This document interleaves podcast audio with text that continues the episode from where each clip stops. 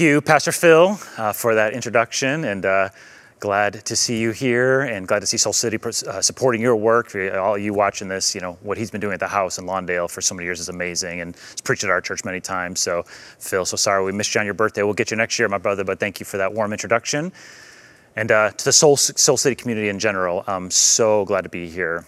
Uh, a lot of you probably know this. I go way back with Jared and Jeannie, way back even before the Soul City days. Known you all since the day you started here, so very thankful for the work you're doing and the way you're part of the city overall here. It's an honor to be invited to speak here again. Um, we're going to build on what I talked about last time I was here, also just what's kind of a national conversation right now. In fact, I mean, to state the obvious, 2020 has been some kind of a year, hasn't it? Uh, I mean, we're all dealing with COVID right now, and uh, what that means for schooling, for kids, and the economic impact for many of, of you. And so my heart goes out to you in that. I know that's just an ongoing daily reality for us. But this has also been a unique year. I mean, race is always part of America's challenge of what we're up against. But 2020 has been a unique year in that sense, and that even in the middle of isolation, even in the middle of social distancing, even in the middle of quarantine, there have still been these series of really violent things that happened, particularly in the early part of this year, there was Ahmaud Arbery, there was Breonna Taylor, there was the incident between Christian Cooper and Amy Cooper. And then, of course, um, sadly, tragically, um, George Floyd was killed in Minneapolis. And that became a catalyst. Uh, I think a lot of folks would say this conversation is happening at a level right now across our country and in many spaces where it's not often talked about. And we're still in that right now. And uh, I want to join you all in that, continue in that. And even as we do, I want to acknowledge whenever we're in a diverse community like this, um, there's a fairly common set of challenges that come with that um, that I think are just good to name up front. Whenever you've got people of different racial backgrounds and community together, there's going to be some of you watching this who your lived reality, your daily reality is such that you're facing the brutal realities of the system of race on a daily basis. And so for you, we almost couldn't talk about this enough, right? To be in church and not talk about this would be odd.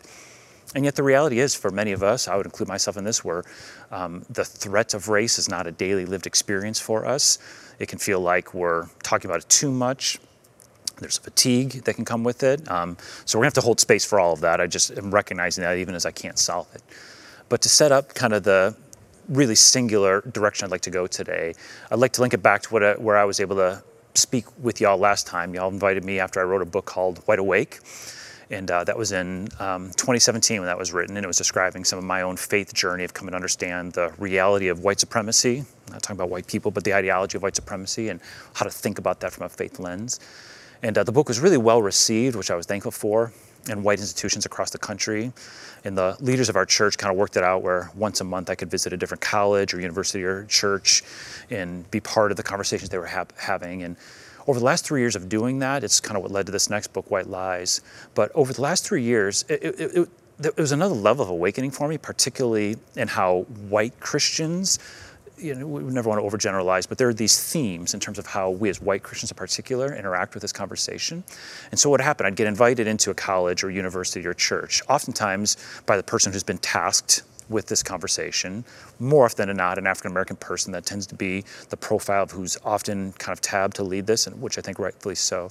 And so I would assume that part of the hope was that we would have these advanced conversations in terms of how do we organize ourselves to really confront race and you know kind of do our part. But what I kind of what I found over and over, what leaders would lament is, is, as we were trying to have this conversation, is this reality that I kind of want to name. At a minimum, I think we have to wrestle with this just being a national reality within white Christian spaces. But really, I think all of us who are white and Christian need to consider the way that this has impacted us as well. So th- here's kind of bottom line how they'd say it. They'd say, when this conversation around race comes up, even in the time of elevated discourse and you know something in like a post George Floyd world, um, there's this disconnect that we don't know what really to do with. On one hand, you've got people who are very serious about their faith; they're very serious about following Jesus. And at some level, there's like a growing interest to talk about race and the problem of white supremacy and what to do with that. But the, the, the two are just not connected for people. There's a division between those two realities. So they say, so even at best, so you get the group that's rising up, you know, and I'm really talking white Christians now. So you get the white Christians who are passionate about this. Even the ones who are passionate about it, it's rarely coming from their sense of, because I follow Jesus, I need to care about this. It's almost like, even for them, it's divided. I have my faith in Jesus, and then there's the subject matter that's really important to me. But said, but then at its worst, we continue to find that even as people try to engage with it, there's just all these internal um, theological, even uh, faith kinds of things that discredit this conversation. Uh, sometimes you get these buzzwords like the race conversation is a social conversation. Or if you're in these conservative Christian spaces, it'll be called a liberal leftist conversation. Or there's this, it'll get tagged as a political conversation. Uh, in recent days, um, some of you have may even expose this and kind of the environments that you're from. Um, uh, what's happening in a lot of spaces is the term Black Lives Matter is being, rather than wrestling with why that term needed to come up in the first place as a reality of race that has continually discredited black life. Um, in a lot of white Christian spaces, there's like, oh, we wholeheartedly disagree with the politics of the Black Lives Matter movement, and therefore we don't want to have race conversations or this is a little bit more specific one, specific one, but it's happening a lot too. There's something called critical race theory, which is a secular approach for how to deal with race. And so, so white Christian spaces will say, no, see, that's the secular conversation. We don't want to talk about it you know, uh, uh, in, in, in, a Christian space. Bottom line, I'm just trying to come back to what I've heard over and over again, and I've really heard this, and I've listened to this, and I've really been trying to deal with this in my own life, in our church's life, in the spaces I'm in. Bottom line is this: um, that in so many Christian spaces, there's this disconnect between following Jesus and seeing that as the as if we follow Him, that we have to confront race to, uh, to see the problem that if you're seeking Jesus and his kingdom, that you must also be standing up against the ideology and the system of race and of white supremacy. Uh, there's a disconnect between those. It's not a natural theological progression for many who grew up in white Christian spaces to say, if I love Jesus, I must hate white supremacy. And in a little bit of time today, that's really what I'd like to try to do to begin to, at first, theologically reconnect these in a way that I hope, really, in an almost permanent sense, changes the way you think of this conversation from a theological perspective. And then we're going to take a turn. I'm going to try to show how it's playing out in an almost undeniable way on a daily basis for us, um, both historically and present tense. But we'll get there in a second. So here's where I'd like to start. Uh, let's take kind of one pass and say if you're thinking about the problem of race, the problem of white supremacy from a biblical perspective, right? Say it another way. If your faith in Jesus Christ, for those of you who made that commitment, I love the way Soul City does is hold space for people all over the place in terms of how you're coming into this transforming relationship with Jesus. But when you get to that point where you say, I believe transformation is found in Jesus Christ alone, I give my life to Him, I want to follow Him, how should that naturally lead you to see the, the, the, the system of race as a huge problem? All right. So a lot of ways we can answer that question. I'm picking just one, but I think it's the most. I would say it's the most important starting point because it's it's building on the very identity of who Jesus is, and if I can kind of throw this in there, building on the very identity of who the devil is, and that can be a little bit of an odd conversation or not something we think about in everyday um, language. But you know, even at a conceptual level, if if we believe there's a supernatural God who we're living in light of, it probably makes sense that there's also supernatural evil, right? And the truth of the matter is, you just can't listen to Jesus talk about life with him very much without him also warning that the evil one's real, right? That even how he teaches us to pray, thy kingdom come, thy will be done on earth as it is in heaven. Um, it ends with protect us from the evil one, right? That as we live into the life that God has for us, there's this, there's this reality of the presence of evil. And so, what I'd like to just explore, you may even know these, and if you do, great, it'll be a reminder, but you may have never heard this before. At the, at, at the most basic, fundamental identity level, who is Jesus? How does he talk about himself in scriptures? Who is the devil? How does Jesus talk, how, how does Jesus talk about who the devil is? Um, we're going to go to John chapter 8 for that. So if you want to open your Bibles or open on your phone, open on your tablet, it might be helpful to just kind of follow along uh, in this a little bit. I do want to give a little bit of background because it's actually a pretty intense chapter. Uh, John chapter 8 is this kind of enormous conflict between Jesus and a group called the Pharisees. And um, the Pharisees get a hard time in the New Testament, and um, rightfully so, because they missed Jesus even when the incarnated version of God was in front of them. They couldn't see him for who he was but we shouldn't discredit them for reasons that, that, that, they don't deserve. One of the things that's most admirable, and I think it's okay to say this, the Pharisees were so religiously devoted, it was unbelievable.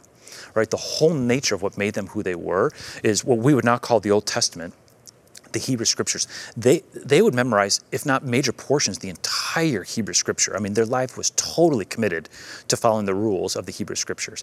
On top of that, they were so committed to living a holy life that they, they added on another 600 plus rules that would kind of organize and govern their lives to make sure that they were giving proper credit to God. So when they would have these disputes with Jesus, it wasn't over religious devotion. That was not their problem. They were religious devoted, and yet still could miss some of the basic truths, such as God revealing himself as Jesus and um, the reality of evil. So, this is this big conversation in John chapter 8. I'm just going to kind of pull out the verses where Jesus talks about himself and where Jesus talks about the devil. All right, so a couple of very famous verses that comes from this argument with the Pharisees. Here's how Jesus describes himself. This is in verse, this chapter 8, verses 31 through 32. I'm going to add in uh, verse 36 here. So John records it like this He says, To the Jews who had believed him, Jesus said this if you hold to my teaching, you're my disciples. Then you will know the truth, and the truth will set you free. So if the Son sets you free, you will be free indeed. All right, so this word truth, Jesus describes himself, and it's not just here, he does this over and over again. Jesus describes himself as truth. And just even just a quick word on this. I think for a lot of us, when we think of truth, we almost think of like opening an encyclopedia or a reference book or something. We think of it as a set of ideas, a set of beliefs. And I don't think that's necessarily incorrect, but when Jesus describes himself as truth, it's not even just as an idea you subscribe to, a belief that you you know organize yourself around. He's saying his, his very essence, his very self is that of truth. John 14 is one of my favorite passages. This is when he talks about how we can see the essence of who God is through him. And Jesus says, I am the way, I am the truth, I am the, I am the life. He's saying, truth, truth is a person, it's the full expression of God. Right, so this has many implications beyond our conversation on race today, but just to like nail this down, Jesus says, I'm truth. And truth isn't something to be scared of. Um, one of the worst sayings we have is that the, the truth hurts. the truth doesn't hurt. The truth, when Jesus describes truth, it's freedom oriented. It's liberation oriented. Truth sets us free. The more you experience this transformational relationship with Jesus, the more you're set free because of the truth that is found in Him. All right, now let's contrast that with how Jesus talks about the devil. Just a little bit further in this conversation, Jesus asks it in question form. He's frustrated. He says, Why is my language not clear to you? This is in verse 43.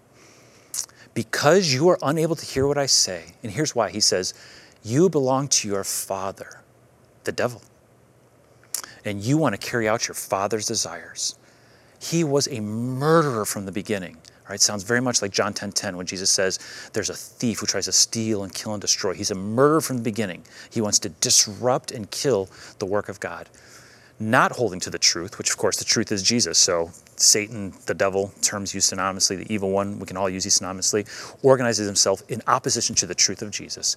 For there is no truth in him.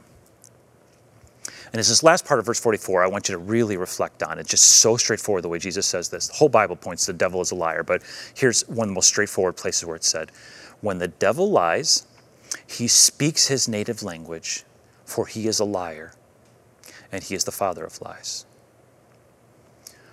All right, so when Jesus uses language, he says it three different ways. He essentially says it three different ways, um, and they all highlight just a small part that's different. So first, he just bottom lines it. He says the devil is a liar.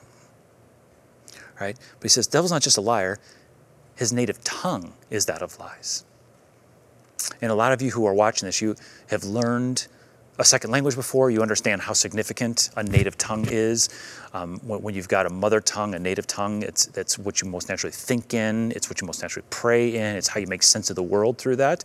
Um, when, when Jesus says the native tongue of the devil is that of lies, I hope you see he, it's, it's, it's, this very graphic depiction. He's saying when the devil thinks, when he communicates, when he makes sense of things, he only has one way of making sense of it. He lies. Everything's about distorting the truth of God. That's, that's, the, that's the primary way that evil shows up in the world is through lies. And then this last part, which I'm going to kind of make the pivot here to race from this, Jesus says the devil's the father of lies. All right, now let me take a quick step over and talk about racing and then come back to this theological motif of looking at the devil as the father of lies. it's not fair to spend just 60 seconds defining what race is. You know, you guys have had conversations. I listened to all those when you when you did the Enough is Enough series, which was really great. I thought this lie was really held up well. You know, I've been here before with with White Awake, so you you have resources. Tasha's been here. Her stuff is so good. I know you guys are doing that stuff. Um, the ideology of white supremacy the system of race, though so much can be said about it and so much of the destruction that comes from it needs to be thought about, at its core, the system of race is built on a lie. You could really say a single lie. There's the truth, it's all about human value. So there's the truth. God says who you are and who all human beings are is um, the starting point is what the Bible calls the imago Dei, the image of God. That the fact that you are created in the image and likeness of God is what gives you permanent, eternal human value and dignity. That's why no matter what life situation somebody's in when you meet them, their dignity is never at stake. Their worth is never at question. They're inherently worthy because they are children of the Almighty God. They've been created in the image and likeness of God. I hope you understand when we talk about white supremacy, when we talk about race, we are talking about something built on a single lie that assaults and attacks the lies of God. What race says, it, race literally disputes this. Race says, no, no, no, no. Human being, dig, the dignity of human beings does not come from the image and likeness of God. Mm-mm-mm. The capacity of a human being does not come from the fact they're created in the image of a triune God. Mm-mm-mm. The system of race is built on a lie that says human value comes from where you fall on this racial hierarchy. And since this hierarchy has been created, it's about 500 years old, we could make that case in a different conversation. It's about a 500 year old hierarchy that's been built on this lie. And it says the top, it's always said that at the top is whiteness. That's where this term white supremacy comes from. It's not describing just violent people who do violent things, it's an ideology. It's saying there's an inherent supremacy, an inherent superiority that comes with whiteness. It's always been built with black on the bottom, I hate to say that out loud, but it's always how the, how the hierarchy has been built. It has always said black people are less than human, they're subhuman. When taxation was being argued in the Constitution, black people called three fifths human, which really gets to this lie that whiteness is five fifths human, blackness is three fifths human. And then the lie has always organized other racial groups based on the proximity to the superiority of whiteness and the inferiority of blackness. And you can look throughout history in the way Latino, Latinx folks are talked about, or the way Asian American folks are talked about, and how based on their perceived proximity to either whiteness or blackness, their human value was determined based on that. And so if you can just go with me on that, that the heart of how race works is built on a lie, about assigning human value based on this racial hierarchy, if we bring it back to the words of John 8, when Jesus says, I'm truth. So, truth means the starting point is always going to be seeing human beings as created in the image of God and therefore having an inherent value and worth. The lie of race, which is demonic, if I can use that word, says no. Human value is not tied to the image and likeness of God, it's tied to where you fell on the human hierarchy. And if I can use that last phrase that Jesus used in John 8, when Jesus said the devil's the father of lies, here's how I'd say it. Anytime you see a lie anywhere, it's dangerous, right? I think you can, tra- you can trace most body image issues to this. You can trace most overworking to this. You can trace trying to please parents to this. It's based on some kind of a lie that to be worthy, to be meaningful, you have to do X, right? Anytime there's a lie, it's destructive. This phrase, the father of lies, is particularly powerful. I think this is in Ephesians chapter 6, the Apostle Paul says, We're not battling against flesh and blood. We're battling against principalities and powers of darkness. If you want to know what a principality is without getting spooked by it, a principality is somewhere where a lie is being protected. And where it's not just a single person saying the lie, but where the lie is clustered together, where it has swarmed together, where it almost feels like something's in a father like way protecting that lie. I really think that's, that's the essence of how to biblically think about what race is. It is a single lie about human value that's got a 500 year history around it of swarming together, clustering together, uh, um, being protected at all costs. So now what I find, so now I'm going to make a turn, but not a turn. What I want to do, it's going to feel different because I'm going to move very quickly out of theology. What I often find is that white Christians go, okay, that makes sense. Jesus, truth, devil, liar. I guess that makes sense that race is a lie. But is it really as far reaching as you've said? I did a whole chapter in this next book, White Lies, where I just take um, famous quotes from politicians throughout the centuries in the United States. we could have done this with artists, we could have done this with entertainers, we could have done this with writers, we could have done this with poets. You can look at it from anywhere. I picked politicians not because I'm trying to make a partisan point. In fact, in the book, I make sure it's eight and eight, um, Republican and Democrat, so that everybody understands I'm not making a partisan point here. I'm trying to show that this lie inhabits both parties. It's, it's what we're up against in society is this lie. Um, so I'm just going to do a handful of them here, but I just want to show you here's what's remarkable. So you're going to see the lie in every one of these quotes from political leaders. Again, it's you're going to see a Republican, you see a Democrat. That's not at all the point I'm trying to make. What I want to show is how similar the lie sounds from 250 years ago up till now. It hasn't really needed to reinvent itself. How consistent the lie is, um, how durable the lie is. Again, this lie of assigning human superior human traits to whiteness, inferior human traits to blackness, and then measuring everybody between those two. Uh, I just want you to see just how unbending it's been. So I want to give a bit of a trigger warning here, not a bit of give a trigger warning, particularly black folks watching this. This is going to be painful to see over and over and over again how this lie of human worth has been told by politician after politician after politician. But for everybody, I just hope, like, let it just sit in, just to kind of go through this and, and hear how consistent this is. So these will come up as I'm reading them. Uh, we're going to start all the way at the beginning. Thomas Jefferson, a founding father, third president of the United States. Here's what he said. He said, amalgamation with the other color if you don't know what amalgamation is, that's when two people um, have sexual relations and a baby comes out of that. Amalgamation is describing black and white. Amalgamation with the other color produces degradation to which no lover of his country, no lover of excellence in the human character can innocently consent. And of course, this is from the same man who owned more than 600 slaves, fathered several biracial children, amalgamating with them. And this one's important because it set the stage for what was both uh, an understood idea, but even legislated for a long time, called the one drop rule, which literally said if a white person had one single drop of sub Saharan blood within the African blood within them, that polluted the whiteness because the the degradation of blackness was seen uh, is that serious. So Thomas Jefferson, the same one who said all men are created equal with the inalienable rights to life, liberty, and, and pursuit of happiness, also said to amalgamate between a white person and a black person is something no person who loved their country would do. Let's go to another founding father. Let's go to James Madison, uh, f- uh, fourth president. He said, describing black people, again, these are going to be very painful, generally idle and depraved, appearing to retain the bad qualities of the slaves with whom they continue to associate without acquiring any good ones of the whites right? Very clearly describing this lie of the superiority of whiteness, the inferiority of blackness. And even, you're going to see this in a number of these, even kind of using theological type language. Notice he used that word depraved to describe it, which is a theological term saying there's almost nothing redeemable about somebody. Um, uh, just a very potent way of getting that lie across. All right, now here's a hard one. Uh, we're going to do one of the good guys, um, w- which is intentional because I don't think it's helpful to say there's these bad people who tell lies and there's these good people who don't. What I'm trying to say is we're all impacted by this lie. We're all impacted.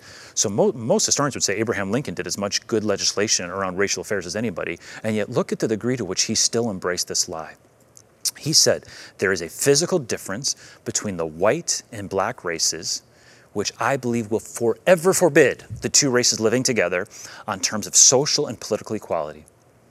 And inasmuch as they cannot live, while they do remain together, there must be the position of superior and inferior. And I, as much as any other man, am in favor of having the superior position assigned to the white race. See how deep that goes? Let's move up a little bit. I think this one's important because it's tied to the founding of the Confederacy. This is Jefferson Davis, a senator uh, from Mississippi. Those of you who follow Ibram Kendi's work, you know, you'll see that he wrote his first book off of this quote. Uh, uh, Davis said, This government was not founded by Negroes nor for Negroes, but by white men for white men. The inequality of the white and black races was stamped from the beginning. One of the reasons that one is so hard for me in particular is the way not I mean this lie is so deadly, so dangerous. And again, it's not it's not just extreme violence groups who are saying these are these are politicians who've been elected by 51% or more of the nation, right? Um, notice the way he appeals to divinity language, divine language, right? One human being can't stamp worth onto another human being, right? We don't have that. That's a divine function. That's a divine power. Davis was saying, God stamped the narrative of racial hierarchy, the, the story about superior and inferiority on people from the beginning. And we have to understand this is so core to our history. When he became the president of the 11 Confederate States that seceded from the United States, it was built on the, the, the belief that this is what's been stamped on us from the beginning. All right, moving a little bit ahead now to Andrew Johnson. Uh, these next couple, uh, uh, they really hardly even need commentary. It is just such a clear depiction of the lie that says white people are superior, black people are inferior. Again, I'm talking about the lie. I'm not talking about white people right now. Any of us can believe the lie, any of us can learn to reject the lie. We're trying to analyze the lie and the way evil sustains it. He said, It is vain to deny that black Americans are an inferior race very far inferior to the European variety. They have learned in slavery all they know in civilization. All right. I don't, I don't think I probably need to expand it. Let's just go to the next one. Let's go to Theodore Roosevelt, who said, yeah, nearly precisely the same thing. Grieve my heart every time I read these. A perfectly stupid race can never rise to a very high plane. The Negro, for instance, has been kept down as much by lack of intellect, intellectual development as by anything else. Let's keep moving up throughout history. Uh, I do want to show I'm. This is never just a black-white conversation. It affects everybody, but the the lie is built on proximity to whiteness and proximity to blackness. So I want to show how it began to evolve, where other people were measured based on the proximities to these two. So Woodrow Wilson, who was, um, he's a whole case study on how he regularly came to this lie. But here's one of the things he said. He said, I stand for the national policy of exclusion. We cannot make a homogenous population of people who do not blend with a Caucasian race. So see what he's saying here is, you know, white people, they're the superior. That we can't risk amalgamation. We can't risk any type of intermixing or intermarrying. Oriental coolieism will give us yet another problem, and surely we have already had our lesson. What's the lesson you think he's referring to there?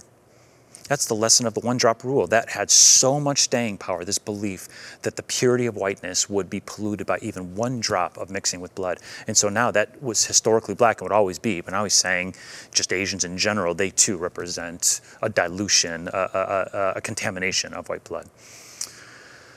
Uh, let's go to one. We'll jump up now. We're going to start moving very closely into the civil rights era, some of what kind of brought this to a head. Um, Allen Ellender was a senator in Louisiana. He said this um, The Negro himself cannot make progress unless he has white leadership. If you call that supremacy, suit yourself. But I say the Negro race as a whole, if permitted to go to itself, will invariably go back to barbaric lunacy.